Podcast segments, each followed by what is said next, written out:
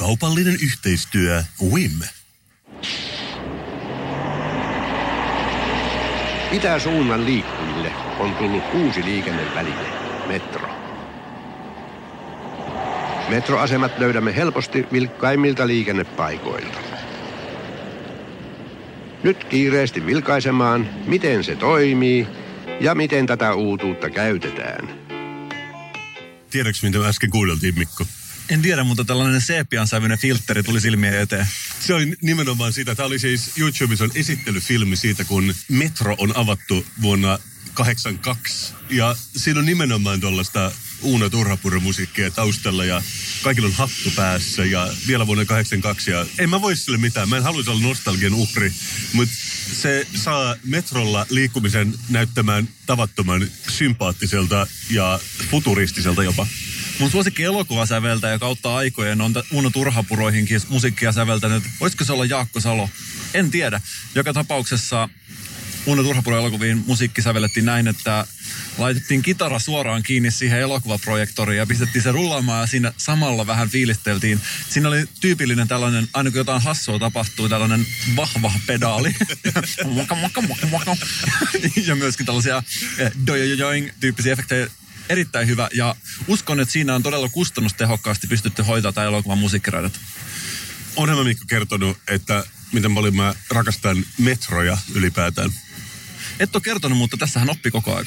Siinä on varmaan jotain tietenkin freudilaista, että niin kuin kieltävä juna menee tunneliin, mutta mä oon jopa tehnyt sellaista, että nauhoittanut eri kaupungeissa ympäri maailmaa niin just metron ääniä ja niistä tapahtuu vaihtelua paljon, että et just jossain Barcelonassa jotain katusoittaja ja joku haluaa myydä sulle jotain ja Suomessa ehkä joku lyö sua kirveellä päähän kerran niin kuin vuodessa, mutta sillä on oikeastaan merkitystä, mä rakastan sitä kaikkea.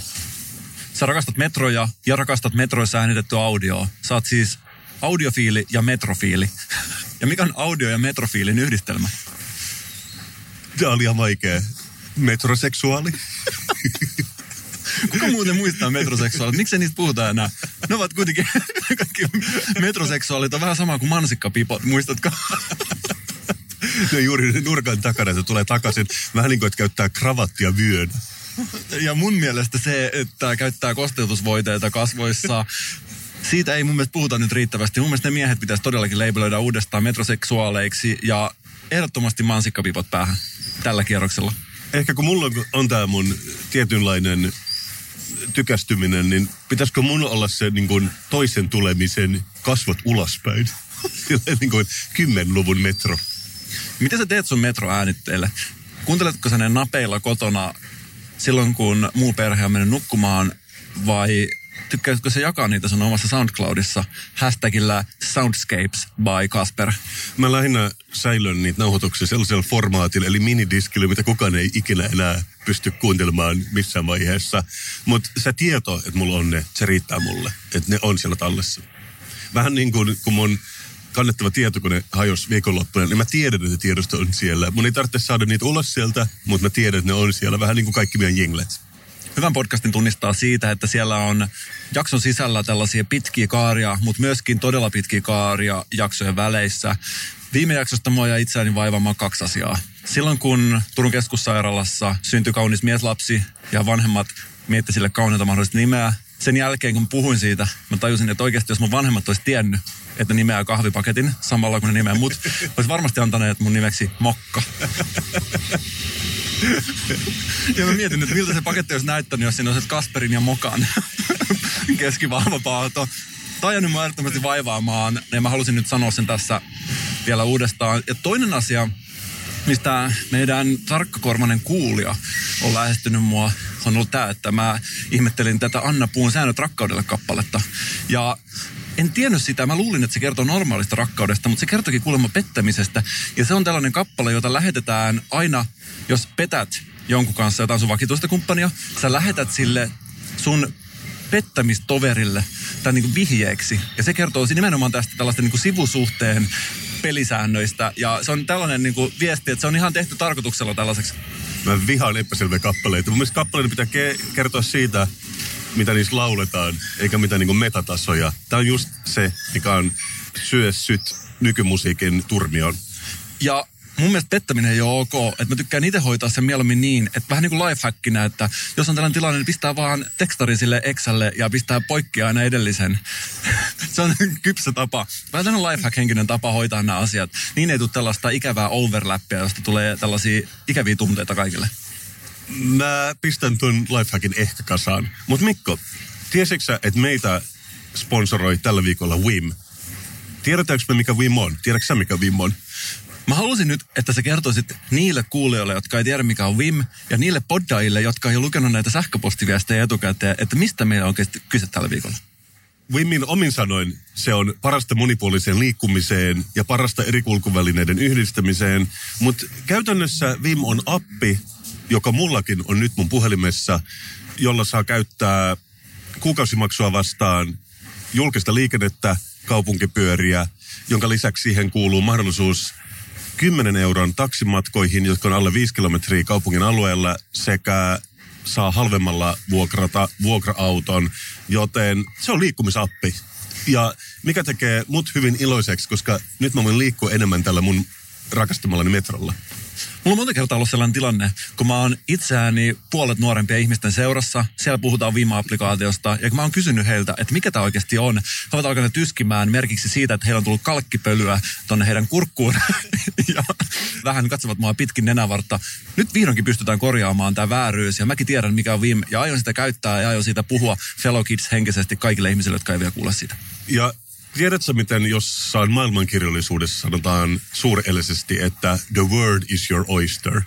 Mä oon jotenkin ajatellut, että Vim voisi käyttää sitä, kaupungissa tulee sinun osterisi. Siis tämä ei ole siis missään nimessä Vimin virallinen slogani, mutta mun mielestä sen pitäisi olla. Mun mielestä Vimin avulla kaupunki on sun osterisi. Mä en tiedä, kuulostaako se limaselta ja jotenkin merelliseltä. Sitä se ei pitäisi olla, vaan nimenomaan, että se on kaikki siellä sisällä. Osteri, hän on tällainen kostea paikka, jonka sisälle voi mennä. Sitähän sä tarkoitat. Ja me aiotaan todellakin käyttää tätä Vimmiä hyväkseen tänään niin, että kun me istutaan täällä, Herttoniemi, niin, ja me aiotaan todellakin käyttää hyväkseen tätä Vim-appia niin tänään, että koska me nyt tavattiin tässä me, tavattiin tässä Herttoniemen metroasemalla, niin me aiotaan vaihtaa kaupunkipyöriin ja me aiotaan käydä Roihuvuoren kirsikkapuistossa, missä mä en ole ikinä käynyt, mutta sä ilmeisesti olet. Ja sulla oli tällainen idea, että sä haluaisit kuvauttaa meidät yhdessä kirsikan kukkien vieressä. Tämä ei ole mikään vitsi, vaan mä jotenkin liikutuin, kun mä kuulin, sain tämän sähköpostin, että, että sä haluaisit ottaa meistä yhteiskuvan kirsikkapuistossa.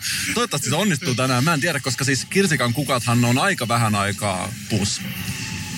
Todellakin mehän sovittiin, että mä oon tämän uuden metroseksuaalisuuden uusi airut, niin se tulee nyt. Tiedätkö, mikä musta on muuten parasta Vimissä? Se, että se ei käy pelkästään Helsingissä, vaan myös West Midlandsissa, Englannissa ja Antwerpenissa, Belgiassa. Mä en sano, että nämä on paikkoja, missä juuri minä kävisin, mutta kuulemma tämä sama appi kävisi myös näissä kaupungeissa, jos mä yhtäkkiä päättäisin mennä niihin. Vim on siinä mielessä vähän niin kuin sellainen meri, jonka ulappaa sä et näe. Se on lupaus siitä, että on mahdollista päästä pois, vaikka sä et actually oikeasti olisi lähdössä mihinkään. Ja sullahan Mikko on dieselauto, mutta mulle, jolle ei ole autoa, tämähän on vähän niin kuin taivaan lahja, tai osteri mulle, tämä Vim-mappi. Mulla on kolme pikkuveliä, nelonen, kolmonen ja kakkonen. Ja se on hyvä, että sä sanoit ne siinä järjestyksessä. Oliko se tärkeysjärjestys? se olkoon mikä tahansa järjestys, mutta numerojärjestys ei sinänsä valehtele. Ja niin kuin sä tiedät, jos sulla on sisaruksia, saattaa olla sellainen tilanne, että sä vaikka istut kirkossa jossain tilaisuudessa sun veljen kanssa, sisarusten kanssa vierekkäin. Ja meillä on tällainen tilanne nelosen, kolmosen ja kakkosen kanssa kauan kauan kauan sitten, kun me oltiin häissä missä pappi piti puhetta. Ja oli tällainen ilmeisesti sporttinen pariskunta, joka tykkää liikkua. Yhdessä, samanlaisissa vaatteissa. Ja pappi oli ottanut tämän tietysti hyvänä pastorina huomioon siinä puhetta kirjoittaessaan. Ja hän sanoi, ei yksi eikä kaksi, vaan kolme kertaa lauseen, myös pysähtyminen on liikettä. Ja mä en tiedä, mutta tämä on ollut hauskin asia, mitä mä oon oikeasti kokenut mun koko elämässäni meillä oli nelosen, kolmosen ja kakkosen kanssa todella hauskaa, kun mä kuultiin tämän. Mutta mietin, että voisikohan Vim, eli Vimpula, niin kuin sä itse sanot aina, ottaa tästä tällaisen tota, vähän niin kuin uuden sloganin, sen mitä sanoit, että se on niinku kostea onkalo? Sanoiko sulla oli äsken se idea, mikä se oli, että Vimmo on niinku kostea onkalo, jonka sisällä... Me, me ei varsinaisesti... ei, ei, niin, en varsinaisesti, mutta kaupungista tulee osterisi. Mä luulen, että siihen kasvaa, siihen niin kuin. Siihen kasvaa, mutta siis siinä mielessä voisi olla toinen vaihtoehto. Ehkä tässä on nyt vähän tällaista face-off battlea, kumpi saa läpi oman sloganinsa. Mä itse ehdottaisin tätä, että Vim, myös pysähtyminen on liikettä. Ah, joo, ehkä. Mutta mä tykkään nyt omastani paremmin. Ja myös tulee mieleen veljen kanssa yhteisistä kokemuksista. Kävin, olisiko ollut nelosen ylioppilasjuhlissa koulussa, lukiossa. Siellä oli rehtorin pitämä puhe, joka oli tämän pysähtyminenkin on liikettä papin puheen jälkeen toisiksi hauskin hetki mun koko elämässä, missä tämä koulurehtori käytti todella värikkäitä kielikuvia. Hän muun muassa sanoi näin, että tänään selviää uusille ylioppilaille, minkä värisiin lahjakääreihin heidän tulevaisuutensa on pakattu. Jos hän tota, linkitti ovelasti tämän tulevaisuuden ja tällaiset odotukset siihen ylioppilaiden tulevaisuuteen liittyen näihin lahjoihin, joita uudet ylioppilat saa. Ja hän käytti myös tällaista vertauskuvaa kuin mahdollisuuksien myriadi, joka on mulle sen jälkeen ollut päivittäisessä käytössä.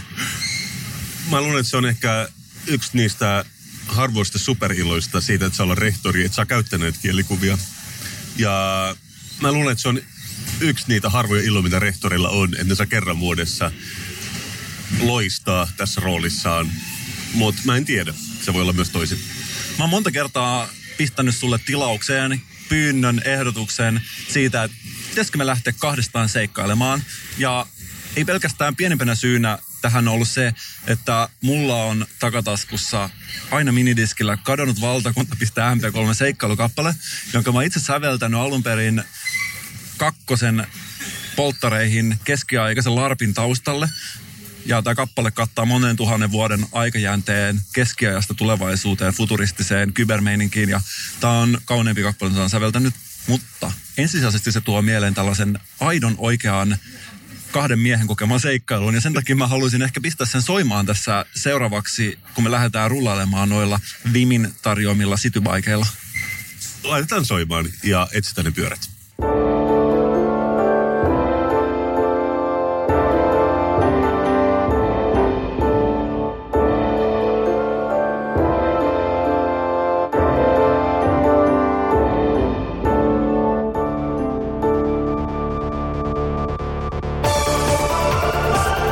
Niin, ja nyt me tultiin tähän Citybike-asemalle ja Vimin kätevällä applikaatiolla otettiin pyörä käyttöön. Mä en tiedä susta, mutta mä oon valmis sityseikkailuun. Musta tuntuu, että mun elämäni vasta alkoi tänään. Aurinko paistaa, mä näen kirsikan kukan ensimmäisen kertaa elämässäni ja mulla on viikon juoma laukussa. Lähdetään seikkailulle ja katsotaan löydetäänkö me kirsikkapuisto. Kyllä, ja tähän tietenkin lisää seikkailumusiikkia.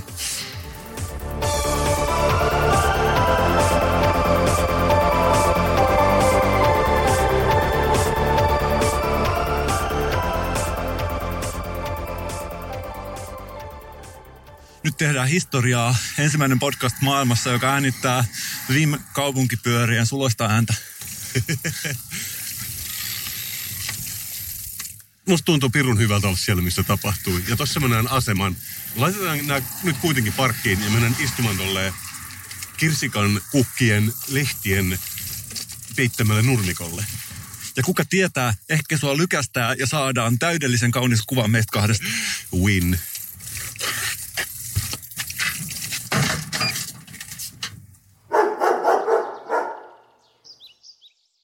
Mikko, me ollaan perillä.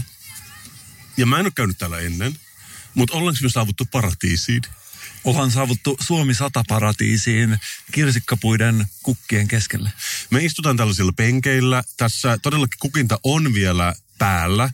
Ja tässä on tämmöinen tolppa keskellä tätä kirsikkapuutarhaa, jossa mainitaan kaikki kirsikkapuiden lahjoittajat. Esimerkiksi Taichi Savamura ja Aino Luohisuo. Mä mietin, että voitaisiko me nyt hiljaa lausua nämä noin 40 nimeä ja jokaisen perään kiitos. Roininen Tuomo, kiitos. Sumi Kotaro, kiitos.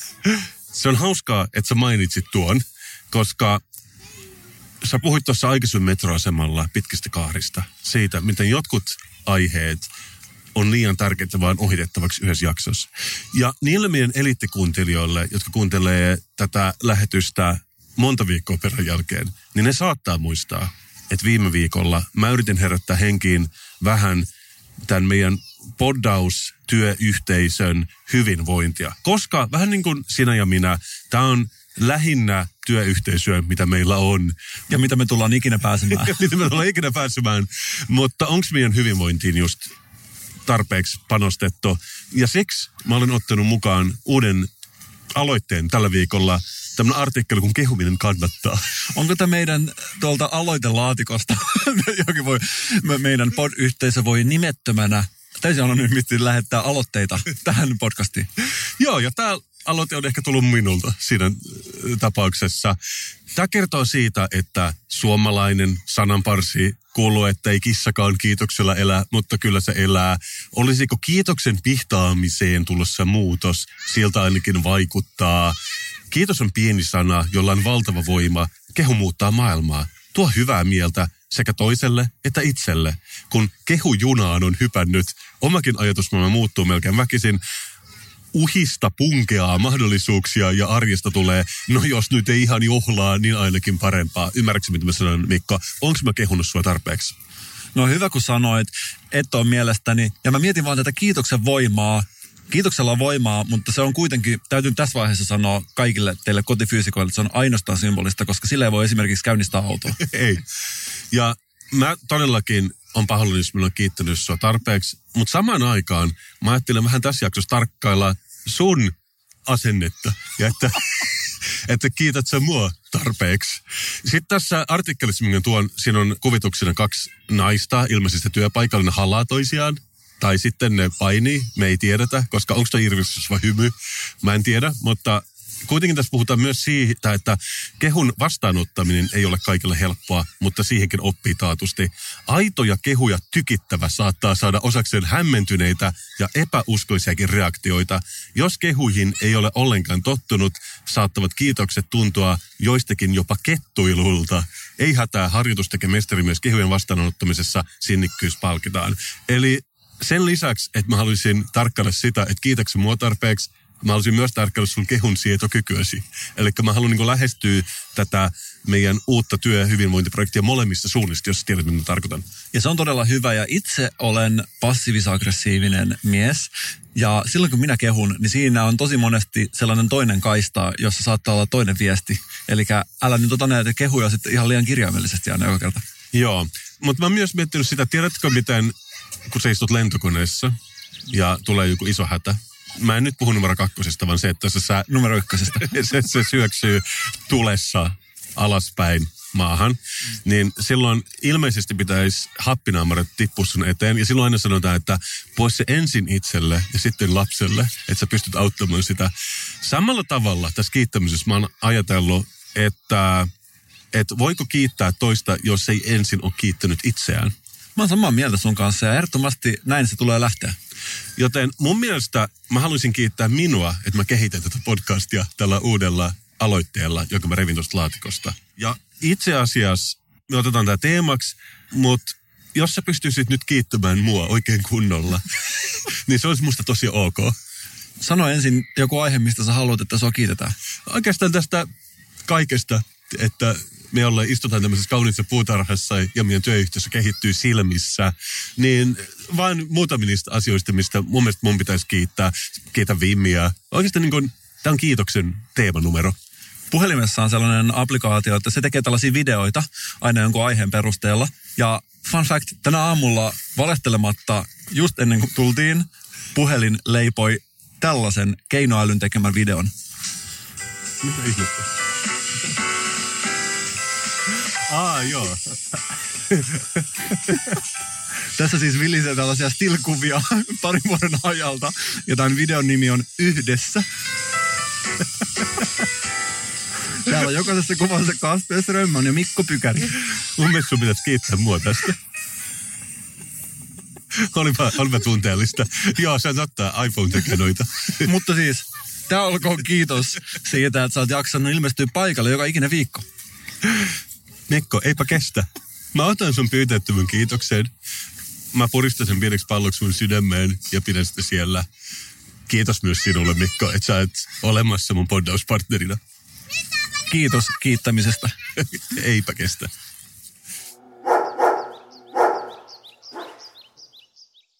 Kasper, osaatko sä imitoida ketään? Kiitos Mikko, että sä otit tuon puheeksi, mutta aikooko tämä taas mennä putoukseen, koska se, nyt mä sun, viime viikon jälkeen mä katsoin 10 minuutin putousta sun kehotuksesta ja mä en ollut ihan tyytyväinen just niihin imitaatioihin, mitä mä siellä näin.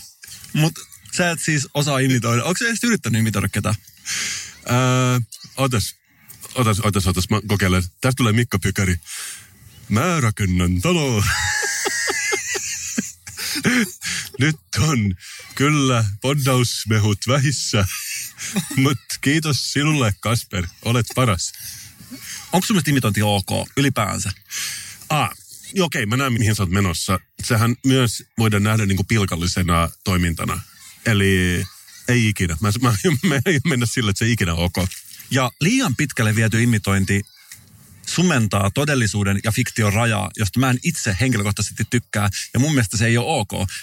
Jossain vaiheessa, kun imitointi saavuttaa se singulariteetin ja on enää mahdotonta erottaa sitä, että kuka imitoi ja ketä, kuka on imitoija ja kuka on imitoitava. Siinä vaiheessa homma mun mielestä menee vaaralliseksi. Joo, mun ongelma nyt viimeksi, kun on imitaatioita, ne on aina ne samat ihmiset, että sillä, että minä imitoin, tiedät sä, Andy McCoyta, joka ei ole millään tavalla ollut julkisuudessa viimeiseen 30 vuoteen. Että tavallaan musta tuntuu, että monet näistä ammattiimitoijista imitoi imitoijia. Että se alkuperäinen kohde on jotenkin feidautunut tosi taustalle siinä jo. Ja mä en itse osaa imitoida kuin yhtä henkilöä. Ja mä vähän arketan mun omaa imitointikyvyn kanssa, mutta mä osaan imitoida tällaista herätysliikkeen pastoria Leo Melleriä. Taas kerran, kuka se edes on? no niin, mä oon valmis esittelemään tätä aihetta ja tiedätkö tämä poddaajan aristokraattisen valan? Se on vähän eri kuin hippodaamuksen tai hipon vala. Se on tällainen vala, että kun sä oot poddaaja, sun pitää ottaa vähän vastuuta ja sä et voi ihan sanoa kenestä tahansa, ihan mitä tahansa. Tämä Leo Meller on tuttu muun muassa kirjallisista teoksista, tällaisista suomalaisiin lahkoihin liittyvistä teoksista. Mä luen tästä vähän Wikipediasta ihan, niin sitten sä tiedät ensin, kuka tämä on. Okay, ja sen jälkeen okay, mä jatkan tätä esitelmöimistä tästä aiheesta. Joo. Mellerin toiminta on herättänyt ajoittaa arvostelua. Häntä on arvosteltu erityisesti rahankeräysmenetelmistä, vallantavoittelusta, naissuhteista ja maineen kipeydestä. Jaha, okei. Okay. Mutta sä et varmaan tästä maineen kipeydestä häntä arvostellut, veikkaisin. Ei, lähinnä kiittänyt. No hän on kuitenkin tällainen hahmo, joka on pelotellut lopun ajoilla iät ajat seikkailut naismaailmassa, mutta samaan aikaan tällainen vähän niin kuin konservatiivinen saarnausmies. On tällaisen Patmos-lähetyssäätiöllä oma radiokanava, josta mä oon itse kuullut hänen luentoja. Ja hän on muun muassa kuuluisasti puhunut esimerkiksi siitä, että rockmusiikki väärinpäin kuunneltuna sisältää saatanallisia viestejä. Se klassikko. Se klassikko. Ja hän siis kuuntelee levyjä väärinpäin. Mm, mutta vaikea tänä päivänä, tai toisaalta ehkä jopa helpompaa kuin silloin ennen vanhaa. Ja siis fakta tietysti, kaikkihan se tietää, monet levyt kuulostaa paremmalta niin päin, ei siinä mitään. Ja tämä Leo Meller on erityisesti siitä hyvä hahmo. Mä tiedän, että monet ihmiset asuu sellaisen saippuakuplan sisällä jossain tuossa Kallion alueella, noin neljä kilometriä siitä leikkauksena. Ja tämä ihmisryhmä tietysti haluaa, ja miksei haluaisi, triggeröityä aina silloin tällä, mutta nämä Leo Mellerin puheet, kun oikeasti ottaa täältä YouTubesta, niin mä voin sanoa, että siellä kyllä tulee minuutin välein jotain sellaista, mistä voi oikeasti vetää kierroksia. Ja pistetään tästä täysin satunnaisesti nyt joku pätkä, niin kuullaan vähän, että minkä tyyppinen saarnausmies on kyseessä. Valtameren pohjalla. Jossakin Tyynen valtameren Atlantin näiden suurten vesien syvimmässä syvyydessä. On jotakin jäljellä jostakin kristitystä, jonka Tomu on sinne kulkenut. Hyvä ulosanti kuitenkin. Hy- hyvä ulosanti ja tässä on muun muassa tällaisia pätkiä kuin tästä Pride-kulkueesta ja mä itse jossain vaiheessa imitoin nimenomaan tätä, tässä mun suosikkikohta oli se, missä hän puhui siitä, miten eduskuntatalo oli häpäisty sateenkaarilipuin. Okei, okay, mutta tämä on tämmöinen niinku klassinen konservatiivinen not job. Kyllä joo. Ja sitten tämä on aina hahmo, jota mä osaan imitoida. Hieman arkailen sen kanssa. Mä tulen ehkä ulos kaapista jossain vaiheessa, mutta jos tulee joku kykykilpailu joskus, niin mä lupaan imitoida Leo Melleriä niin hyvin, että ihmiset ei oikeasti tiedä, että kuka imitoi ja ketä. Totta, mutta ennen sitä mä luulen, että tämä podcast tulee auttamaan siihen, että ihmiset tietää, kuka se ylipäätänsä on, koska se on yleensä näissä myös niin, niin kuin, ehkä semmoinen niin kynnyskysymys. Se on niin sanottu imitoijan tragedia. Mä aion vähän pakittaa siinä, sä kysyit, että osaanko mä imitoida, mutta mulla tuli just mieleen, mä osaan tosi hyvin imitoida ruotsinlaiman vessaa, haluatko kuulla? Kyllä.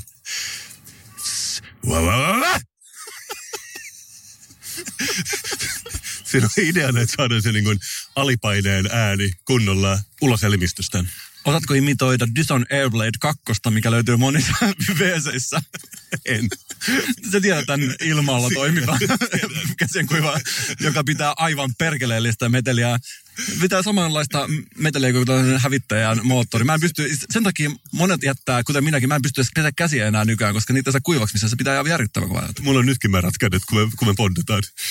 Sigmund Freud kirjoitti vitsiä sen yhteydessä piilotajuntaan kirjan joskus kauan kauan sitten, joka on omassa kirjahyllyssä siellä aitiopaikalla. Ja siinä Freud epäili, että tällainen äänehuumori, eli äänteiden matkiminen on niin kuin alin huumorin muoto. Ouch. Kiitos, että sä sanoit sen, Mikko. Esimerkiksi tällainen, jos tässä nyt imitoitin tätä Dyson Airblade Mark 2, niin se olisi Freudin mukaan niin kuin alin huumorin muoto. Kyllä, mun oli tosin parempi. Mun Rotseleva messa. Niin siis se on sun erityiskyky ja se on se, mitä sä osaat imitoida. Mutta mä olin tuossa yksi ilta juhlimassa ja mun ystävä antoi mulle sellaisen YouTube-linkin, jonka katsomista mä en voi ihan oikeasti lopettaa koko yönä. Mä en tiedä, onko tämä universaalisti hauskaa. Mä en tiedä, mikä tässä on, mutta sä tiedät Sami Hedberg koomikon.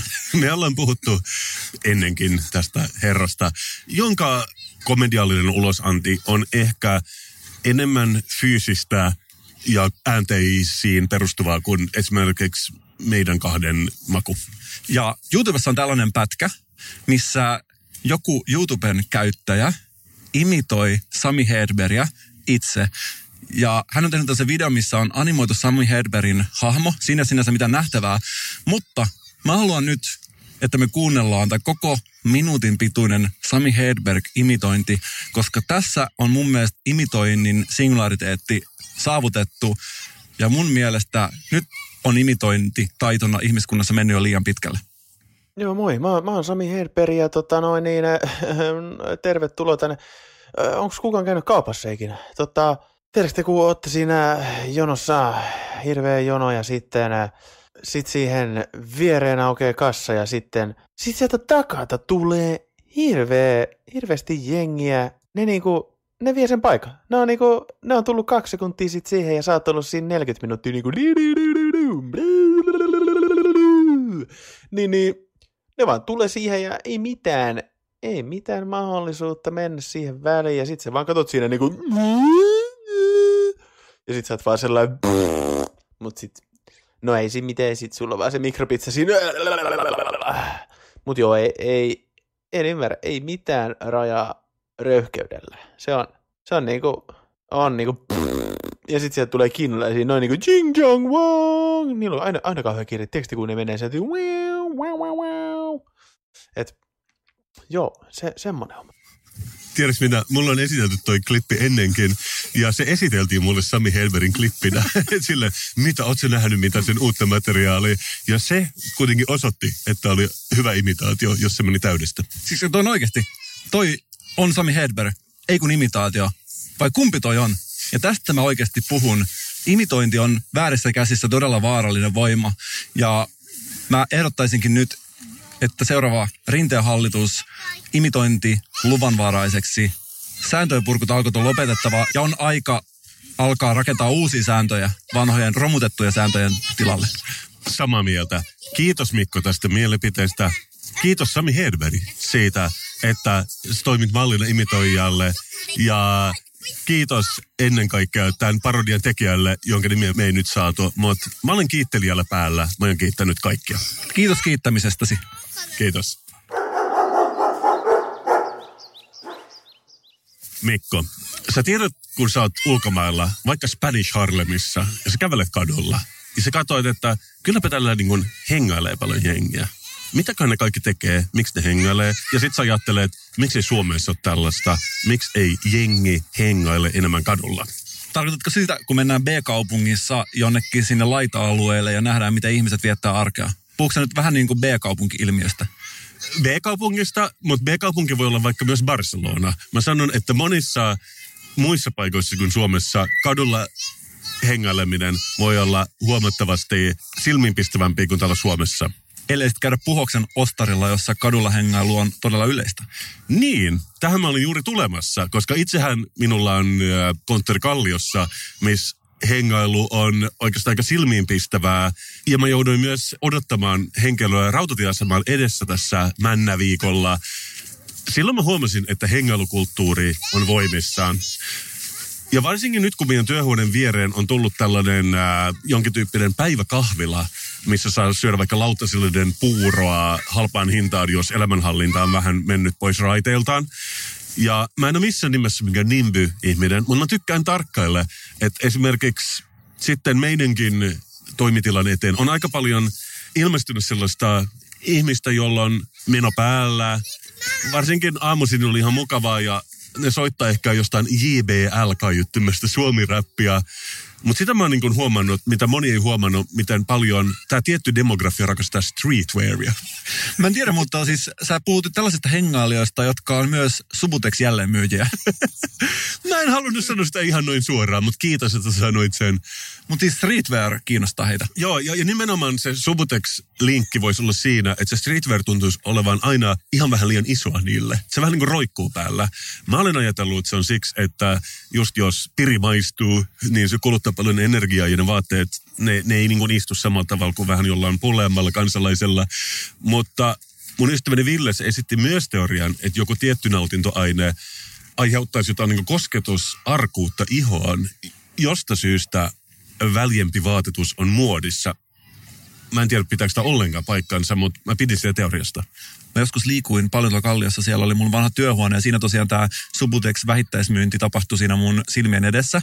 Ja mä katselin tätä ihmisryhmää ja mä olin huomavinani siellä tällaisen streetwearin kehityksen vuodesta 2000 tähän päivään. Ja mä jotenkin itse pidin sitä sellaisena niin kuin liikkuvana ulkoilmamuseona. Ja mä jotenkin aina ajattelin, että jos käyttäminen edistyy koko aika.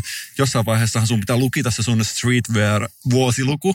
Niin mä jotenkin aina arvuttelin mielessäni, että ahaa, Stealth Unit 2008 voisi olla ehkä tämä, tiedätkö, tavallaan vuosikerta. Ja sitten siinähän tämä on niin kotiseutumuseo-ulottuvuus myös. Joo, eikö tämä on myös hyvä pointti. Streetwear ei ole kyllä niin kuin kaikkein tuoreita, vaan siinä liikutaan ehkä semmoinen niin vuosikymmenen just, niin kuin sä sanoit Akselilla, että ehkä vuosikymmenen vanha streetweari. Mutta nyt kun mä oon niin tarkkellut tätä kaiket päivät, niin mä oon vähän huolestunut, koska arva kuka muu käyttää streetwearia. No, lapset. Ja mä oon ollut vähän huolestunut, että kukaan muu kuin minä ei näköjään ole huolestunut tästä. Että jos streetwear ja niin kuin katuhuumeiden käyttö liikkuu näin elimellisesti yhteen, niin miksi tästä ei puhuta kerta kaikkiaan? Onko tässä nyt kyse siitä samasta asiasta, kun päiväkoti-ikäiset kuuntelee Antti Tuiskun musiikkia, missä imetään sitä banaania ja mikä siellä housussa pullottaa tyyppisiä sanoja. Puhuuko tässä samasta ilmiöstä, että kaikki kulttuuri ei ihan oikeasti ehkä ole kuitenkaan sovellijat kaikille ikäryhmille? Mä oikeastaan näen tämän meidän podcastin tällaisen niin valistuskanavana. Mä oon ihan varma, että joillakin meidän eliittikuntien on lapsia. Ja mä haluaisin vaan, että katsoo vähän, mitä niillä lapsilla on päällä. Että jos lapsesi käyttää streetweari, se voi olla merkki siitä, että liikkuu väärissä porukoissa. Mä haluaisin vaan niin kuin saada tämän sanottua. Mä oon kirjoittanut tähän mun lappuun muita silleen merkkejä siitä, että lapsi voi olla väärässä. A, tietenkin streetwear. B, jos lapsi viettää paljon aikaa kadulla tai internetissä tai koulussa, se voi olla sen merkki, että streetwearin käyttäminen ei ole kaukana ja rappi on lähellä. C, jos lapsi nauraa tai on totinen tai siltä väliltä, se voi olla vaaran merkki. Varon näitä merkkejä. Adidas, Nike, Reebok, Champion, Carhartt. Mutta nämä on vielä sitä streetwearin alinta tasoa, koska mistä mä oon todella huolestunut, ja silloin kun streetwearin käyttö on jatkunut pidempään, niin ne siirtyy kovempiin streetweariin, niin kuin Jeesyyn, Supremeen, Bathing Ape, Pally Skateboards. Ja silloin se rahanmeno rupeaa näkymään ihan eri tavalla myös vanhempien kukkarossa. Mistä huomaa, jos nuori käyttää streetwearia suonen sisäisesti? tai edes ulkoisesti. Yleensä sitä käytetään ulkoisesti. Myös rullalautailu voi olla merkki siitä, että lapsi käyttää streetwearia, tai päinvastoin streetwear voi johtaa rullalautailuun, mutta se on vaaranmerkki. Lapsi voi myös käydä sellaisilla sivuilla kuin hypebeast.com tai ulkomaalaisissa nettikaupoissa, ja silloin se tietää, että se on menoa. Myös kuulit ja rouheet hajuvedet, ne voi olla streetwearin merkki. Oikeastaan tämä suuri kysymys on tämä. EU-vaalit on tulossa. Voisiko streetwearin kieltää sun mielestä? Mä pidän säännöistä, pelisäännöistä, rakkauden säännöistä, sääntöyhteiskunnasta, sääntöjen noudattamisesta ja niiden bendailusta. Tietenkin pitäisi saada lisää sääntöjä. Mä haluan taas kerran kehottaa kaikkia meidän lukijoita, ja mä tiedän, että ne on lukijoita, kirjoittakaa teidän EU-parlamenttu edustajalle, voisiko streetwearin kieltää. Mä haluan, että me siistään kadut swagista, koska voi olla ihmisiä, jotka on oikeasti allergisia swagille. Ja niin kauan kuin meillä on streetwearia meidän kadulla, niin se ei vaan... Kaikki luulee, että se on rouheita ja kuulia, mutta se ei ole. Meinaatko sinä, Kasper, että altistuminen, mikä lähtee alun perin sisäilmaongelmista, siirtyy EDGE-verkkoon, GSM-verkkoon, 3G-verkkoon ja siitä 4G-verkkoon ja VLAN tukiasemiin myöhemmin jossain vaiheessa voi johtaa tällaisen vakavaan streetwear-altistumiseen? Mä en halua olla myös mikään alarmisti, joka haluaa saada uutta kieltoa yhteiskuntaa, mutta mä vaan sanon, lapsi tulee koulusta, se näyttää yhtäkkiä katuuskottavan rouheelta, streetiltä ja kuulilta, silloin on aika toimia. Ja mä kerron sen merkin, sit kun se laittaa lippiksen väärinpäin päähän, silloin ei ole enää mitään tehtävissä. Silloin se on saavuttanut kuulijoiden sellaisen tason, että se suonen sisäinen on seuraavana, joten olkaa varovaisia. Se on kaikki, mitä haluan sanoa. Sanoitko sä, että nykyään kuuluu pitää lippistä väärinpäin? Odota. Voi ei, Nikko. Mutta kiitos, että sä kerroit tämän. Sua voidaan ehkä vielä auttaa. Sä tiedät, että mä oon varsinainen lukutoukka. Sen lisäksi mä oon idäruisku, mä oon myös lukutoukka. Molemmat on pitkulaisia.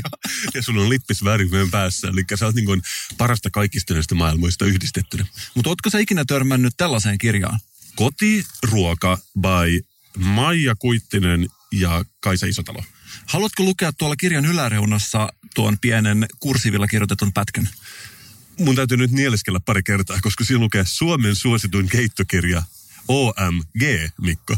Ja tämä on sellainen keittokirja, joka on ollut mulla hyllyllä siitä lähtien, kun mä oon ensimmäisen kerran mieskyyhkynä kokeillut omia siipiäni ja lähtenyt Salosta maailmalle. Eli tämä jollain tavalla on vanhempi kuin meidän podcast, joka sinänsä oli Suomen eka. Kyllä. Mieskyyhky, kun muuttaa kotoa tai maailmalle, hän ottaa mukansa vanhemmilta saatua rahaa ja tällaisen kotiruoka-keittokirjan, joka on siis Suomen suosituin keittokirja. Sullahan on myös seinällä toi sun ylioppilaskirjoituksessa saatu ruusu, mutta se on kuivattu ja se on ollut kaikki nämä vuodet sun seinällä. Kyllä.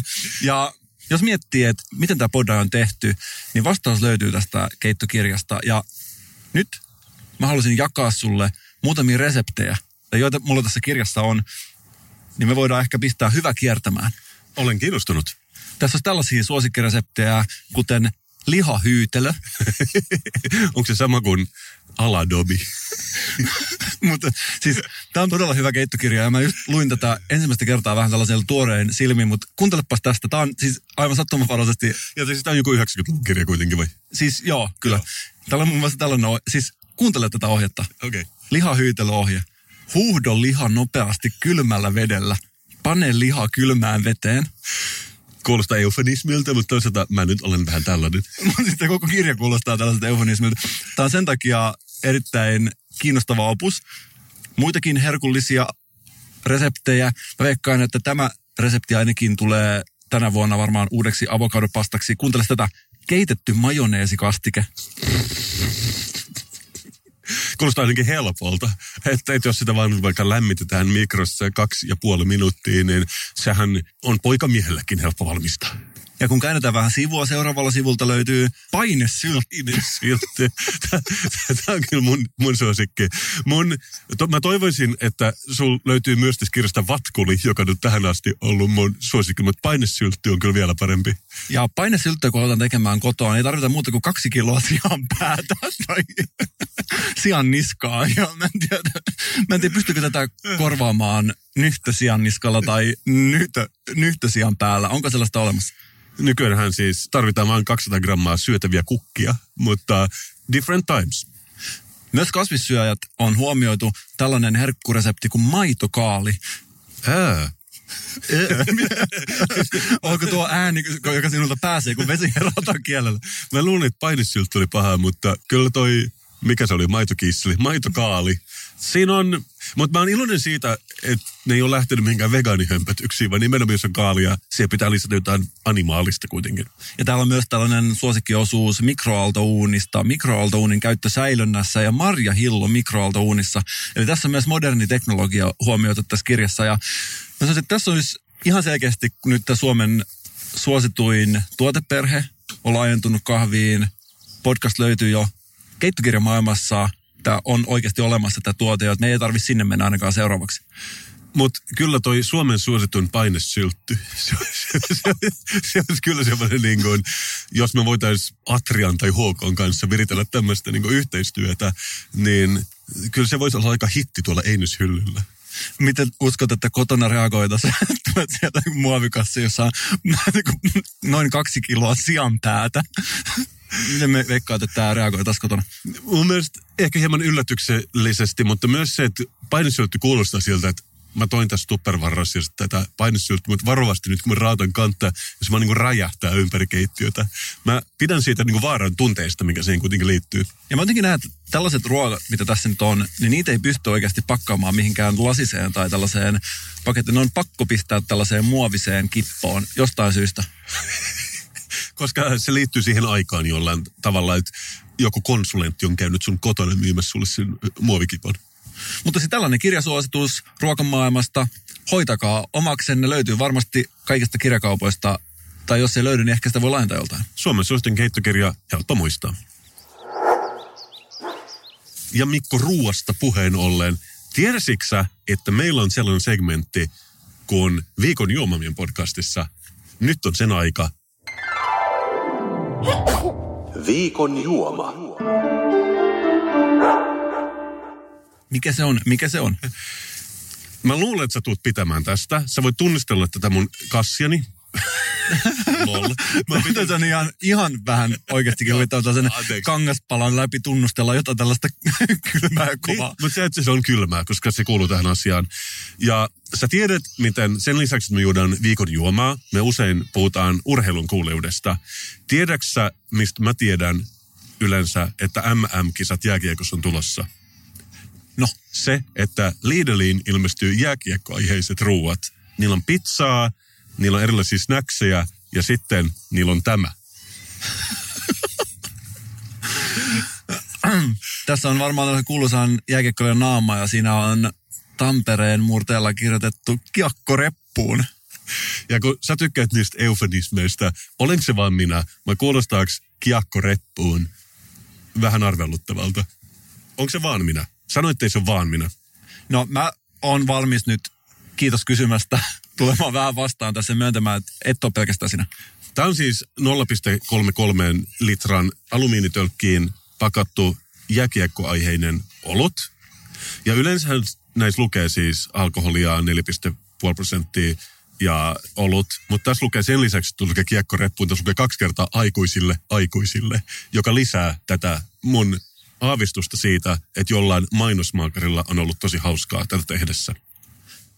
Onko kaksi kertaa aikuisille sama kuin tuplakielto, eli, eli lapsille? on.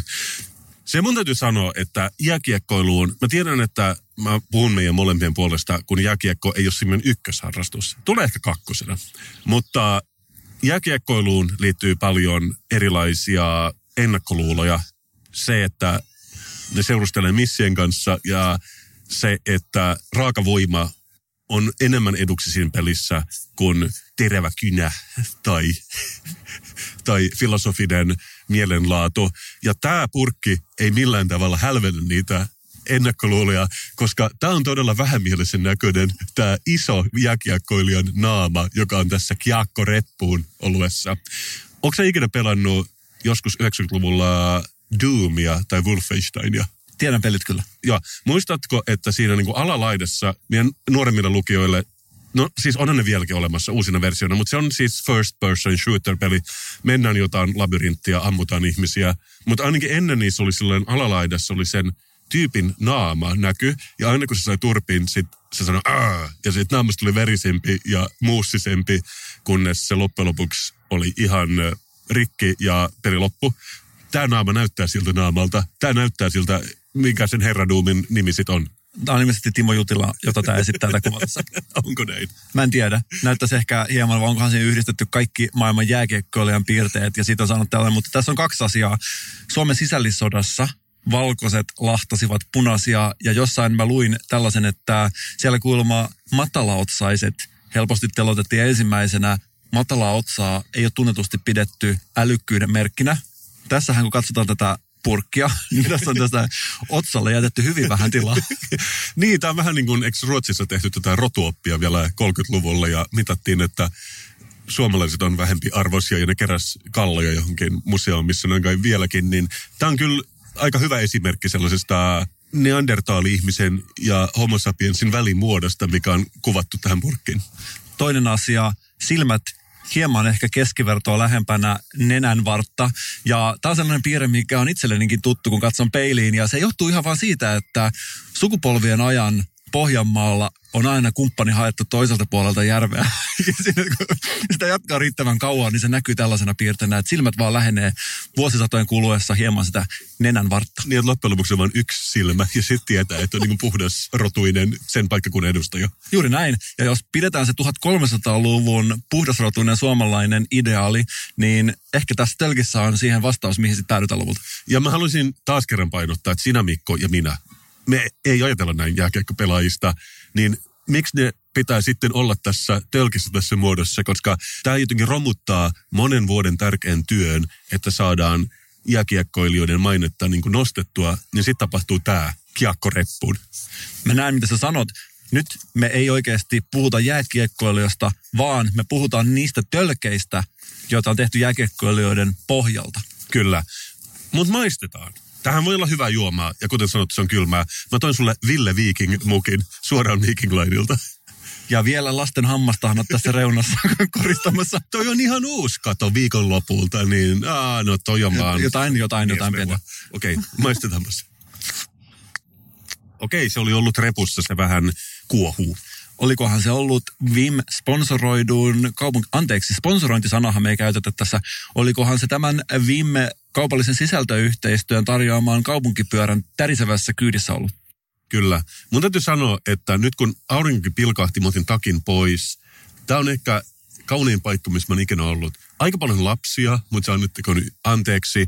Ja mä iloinen siitä, että meidän ympärillä on niin paljon influenssereita, jotka ottaa kuvia näistä kirsikkapuista.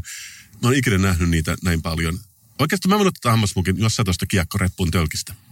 Mulla on työyhteisö, niin kuin sanoit. Nyt on meidän työaika. Tykkääks äijä juoda töissä? Main viran puolesta. Ja kiitos, että sä otit tämän puheeksi. Mä haluaisin taas kerran niin palata siihen, miten me saadaan meidän sisäistä dynamiikkaa kehitettyä. Ja jos jonkinnäköinen ikäkriisi on ikinä mua vaivannut, nyt kun mä oikeasti juon kaljaa työajalla ja koen siitä sellaista jonkin tyyppistä todella liskoaivomaista mielihyvää, niin mulla on todella nuori olo. Mulla on sellainen olo, kun mä olisin edelleen yläasteella. Itsehän en ikinä juon näitä meidän viikon juomia, mä vaan maistelen ja sitten mä syljen ne johonkin kauniiseen kirsikkapuutarhaan. No niin, nyt lähtee siemaus. Ellen ihan väärässä ole, niin mulla on sellainen aavistus, että tätä kyseistä juomaa, mitä tätä tölkki pitää sisällä, mä oon joskus maistanut aikaisemminkin. Ja mä väittäisin, että tämä on Suomen normaalinta olutta täältä sisältä. Tässä kyllä lukee tämän jääkeikkojen otsassa, että sponsored by Perlenbacher, joten mä arvelen, että tässä on Lidl jotain normaali olutta vaan eri tölkissä. Tämä oli juuri se pointti. Kiitos, että otit sen esille. Mä haluan, että me ollaan selkeitä. Sun pitäisi oikeastaan kiittää mua siitä, että mä selvensin tätä. Mä sanon, tässä ei ole mitään vikaa tässä oluessa. Se maistuu ihan tavalliselle oluelle. Se on kylmää, ympäristö on hyvä. Se ei tietenkään myös nouse tavallisen oluen yläpuolella, paitsi pakkauksen ansiosta. Ja mulla ei ole mitään tavallista olutta vastaan. Mä antaisin tälle kolme viidestä, mutta koska se nimi on Kiakko Reppuun ja siinä on tuommoinen Wolfenstein-mies, mä annan tälle neljä viidestä. Mä tiedän, kun sä katsot tätä tölkkiä, se sun ensimmäinen ajatus on se, että miksi sen ole minä? Aha, Suomen suosittu on ollut tarkoitat. Kyllä.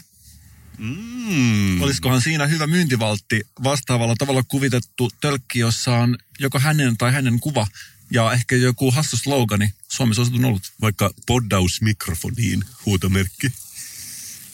ei, okei, okay, se ei ehkä ihan niin myyvä kuin kiekkoreppoon. Mutta kiitos jääkiekko ollut, me nautimme siitä. Ja annan tietysti samat pisteet kuin sinäkin tälle. Kiitos siitä Mikko. Mä olen musiikkituottaja ja, Kiitos siitä. ja sävellän kaunista musiikkia ihmisille, mutta kukaan ei oikeasti tiedä, mitä musiikin tuottajat tekee, paitsi musiikin tuottajat, koska se ei ole tärkeää. Ainoastaan musiikki on tärkeää. Me ollaan puhuttu tästä ennen, mutta mä laajentaisin tuon tuottajuuteen noin ylipäätään. Kukaan ei tiedä, mitä tuottaja tekee, ja se on niin laaja käsite, että se voi olla kaikkea metron kuljettajasta jalkapallovalmentajaan. Alfa TVssä haasteltiin, missä he ovat nyt sarjassa Maki Kolehmaista. Ja Maki Kolehmainen sanoi, että musiikin tuottajan tehtävä on poistaa musiikista kaikki virheet. Mm. Mm. Tuottajana oletko samaa mieltä? Mä sanoisin sen ehkä näin, että musiikkituottajan tehtävä on saada musiikki kuulostamaan hyvältä. Niinkin se voisi sanoa. Tietääkö Maki Kolehmainen tästä? Ja onko se vielä aktiivinen tuottaja? Mä en tiedä, mitä Maki Kolehmainen tekee nykyään, mutta Muuten tässä pitää varmaan mainita, että tuotti ehkä kaikki 90-luvun kappaleet vai mitä?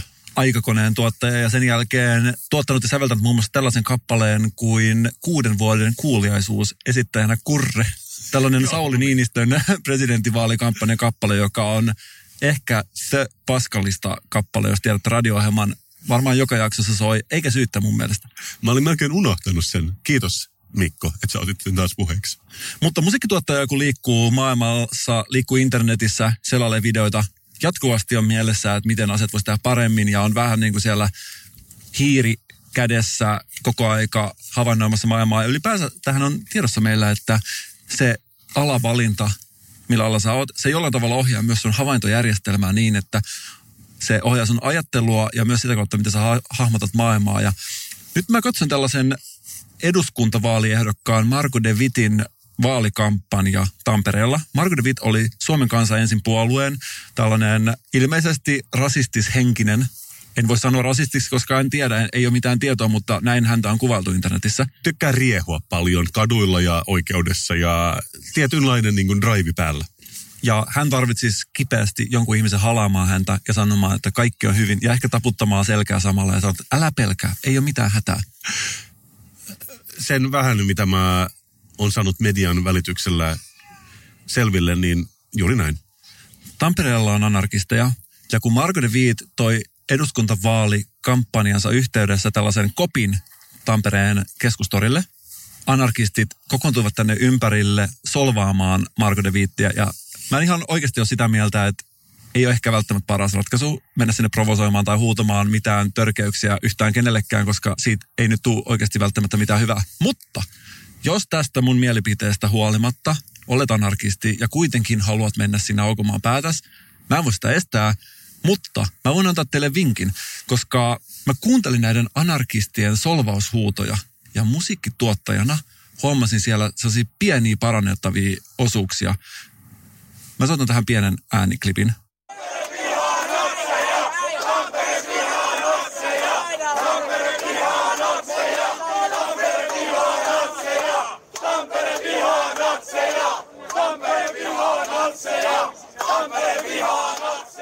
Eli siinä paikalliset anarkistit huusivat Marko de Vitille Tampere vihaa natseja.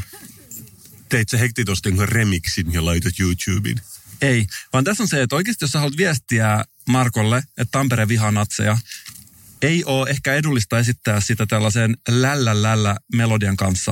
Aha. Että nämä anarkistit käyttivät tosi monta kertaa tällaista Tampere vihaa natseja, Tampere, mikä on pilkkaava ja vähän lapsenomainen tapa ilmaista tunteita. Aa, niin joo. Tuottajana, miten sä olisit ratkaissut tämän? Alaspäin menevä nuotti, joka on suurin piirtein siitä puhekohdalta, että jos sä mietit, että tämä Tampere vihaa natseja on tämä viesti, Tampere vihaa natseja ja hieman alaspäin menevä ja huudetaan niin, että ilman mitään nuotteja ja näin. Tampere vihaa natseja ja väkivaltaisesti suoraan ilman minkäännäköistä lällättelymelodiaa ja paljon iskevämmin ja vihaisemmin ja aggressiivisemmin. Ja mä oon ihan varma, että tuolla tavalla, jos sä haluat sen vihaviestin läpi, näin niin kuin musiikituottajana parantaisin tätä anarkistia ulosantia. Saanko mä osallistua vähän tähän tekoprosessiin? Mä pidän siitä, miten sä ajattelet, mutta mä myös ajattelen, että jos sä olet, mä en sano, että tämä niin protagonisti tässä on natsi, mutta sanotaan nyt, jos se olisi ollut, kuitenkin sitä vastaan halutaan vastustaa, on aika ennalta arvattavissa, että tulee just tällaisia huutoja. Mutta jos kokonainen kuoro menisi siihen eteen ja vaikka falsetissa sanoisi, Tamperi vihaa natsia, olisiko se vähän yllättävämpää ja saisi vähän niin kuin sen herjan kohteen niin horjahtamaan, mitä nyt tapahtuu. Tämä oli odottamatonta ja ketä ne ihmiset on, miksi ne tekee näin. Mä haluaisin ehkä uudistaa myös tätä niin ilmaisua tällä tavalla. Mä en ole täydellinen ihminen. Silloin tällöin tunteet ottaa vallan ja mä alan läiskimään vihastuksissani viestejä ihmisille. Sillä tavalla voi käydä. Ei siis, se on ihan normaalia. Joskus tunteet nousee pintaa ja saattaa olla, että on vaikka erimielisyyksiä jonkun kanssa. Siihen liittyen Mikon Lifehack. Mikon Lifehack, jos haluatte oikeasti tekstiviestien välityksellä sekä A ilmasta tunteenne että B kiukutella jollekin ihmiselle, niin vinkki on tämä. Jos haluatte vihaisesti viestiä tekstiviesteillä, e-messageilla tai WhatsAppissa, niin mun lifehack olisi tällainen. Ikinä ei saa puhua tietenkään mistään muusta kuin omista tunteista, koska sehän on syyttelyä. Tämä on se oikea oppinen tapa tehdä. Sanoa vaikka, että minua harmittaa. Voi, mm. Se on ihan ok sanoa, koska siinä ei syytetä ketään. Mutta jos tämä niin sanottu tavanomainen keino ei toimi, lifehackinä tunteen vallassa kirjoitetut hieman kryptiset viestit on sellainen, mitä itse tykkään harrastaa. Tällaisia viestejä, joista ei varsinaisesti käy ilmi yhtään mitään, mutta on kirjoitettu tunteen vallassa ja hieman tällaisia kryptisiä. Se kivalla tavalla pistää kapulorattaisiin ihan eri tavalla ja nimenomaan niin kuin sanoit, hämmentää. Tämä perustuu hypnoosioppeihin, eli tällaisen suggestio-oppien niin yllättävää, että ihminen jää väkisinkin miettimään hetkisesti, että mitä ihmettä tässä tarkoitetaan. Ymmärrän, että tässä on paljon tunnetta mukana, mutta tämä itse viesti jää epäselväksi. Tämän tyyppisiä lifehackeja ehkä siinä mielessä, silloin kun anarkistit seuraavan kerran menee tuonne piirustuspöydälle ja alkaa tätä seuraavaa slogania miettimään, niin ehkä voisi miettiä jotain vähän sellaista yllättävää. Joo, mä, mä tiedän mitä sä sanot ja mä aion ehkä kokeilla tätä ensi kerralla. Näillä oppeilla eurovaaleihin häiritsemään epämiellyttäviä puolueita. Oli se sitten oikealla, vasemmalla tai keskellä. Kiitos Mikko tästä puheenvuorosta. Mä arvostan sitä. Young, fresh ja urban on tällaisia sanoja, jotka on graffitimaalattu mun huoneen seinälle. mun ikioma huoneen, jonne ei mun porukat pääse edes silloin, kun kutsutaan. Joka on tänne streetweari. Ja tietysti joskus mä mietin, että mikään näistä sanoista ei actually kuvaa mua, koska mä asun lähiössä. en ole hirveän young, enkä hirveän freshkään. Mutta tänään, kun me ollaan ajeltu näillä VIM-kaupunkipyörillä, ollaan hankittu liikkumista palveluna, eikä niin, että me omistettaisiin jotain liikuntavälineitä. Musta tuntuu, että mun kurkussa on kalkin makua paljon vähemmän kuin normaalipäivinä. Mä tiedän, mitä sanot. Mä haluaisin muistuttaa sua, että nämä sanat, se on vähän niin kuin Brooklyn. Sä voit kirjoittaa se mihin tahansa ja siitä tulee heti kuuli. Mutta mä en sanoisi, että se olisi liiottelua, että me molemmat rakastetaan Wimia. Ja ennen kaikkea siksi, että niin kuin mä tapaan sanoa, se tekee kaupungista mun osterin. Ja Vim on sellainen kostea, lämmin, mukava paikka, jonka sisällä sä pystyt menemään. Don't overdo it, Mikko. Pidetään se siinä niin kuin... Eikö ne, mä muistelen, mikä, mikä se on slogan, sehän oli joku tällainen. Fiksu tapa liikkua, niin kuin Vim itse sanoisi sen, ja se on ehkä turvallisempi kaikin tavoin. Kun sanot fiksu tapa liikkua, mitä tarkoitat? Hauska, että kysyisit, Mikko, koska Vimillähän on tällaisia pakettia myynnissä, jolla pystyy käyttämään HSL-liikennettä, kaupunkipyöriä, sekä saa halvemmalla taksia sekä vuokra-autoa ja kuukausimaksua vastaan. Ja sehän on asia, joka on meidän molempien mieleen. Ehdottomasti. Meidän jakso rupeaa lähestymään loppuaan. Me hypätään nyt takaisin kaupunkipyörien satulaan ja mennään takaisin metroasemalle. Mä haluaisin saattaa meidät ulos tällä samalla klipillä, millä mentiin sisään, eli Helsingin metron esittelyvideolla vuodelta 82. Mutta mitä sä oot ottanut mukaan tämän päivän jaksosta? Mä oon ottanut mukaan kauniita kirsikan kukkia, lämpöä, vinkkejä vastustaa Suomen kanssa ensin puoluetta, streetwearia. Mitäs muuta meillä on ollut täällä? Voi pojat, tämä on ollut niin kuin voileipäpöytä, mielenkiintoisia aiheita. Voisi melkein sanoa, että samalla tavalla kuin Vim tekee kaupungistun osterin, tämä jakso on ollut meidän osteri. Kiitos kaikille lukijoille ja mä tiedän, että ne on lukijoita. Me rakastamme tätä kaikkia. Ensi kertaan. Moi. Helsinki siis siirtyy nyt metroaikaan. Vihdoinkin. Ja nyt mennään metrolla. Totta kai me käytämme sitä hyväksemme ja joukolla.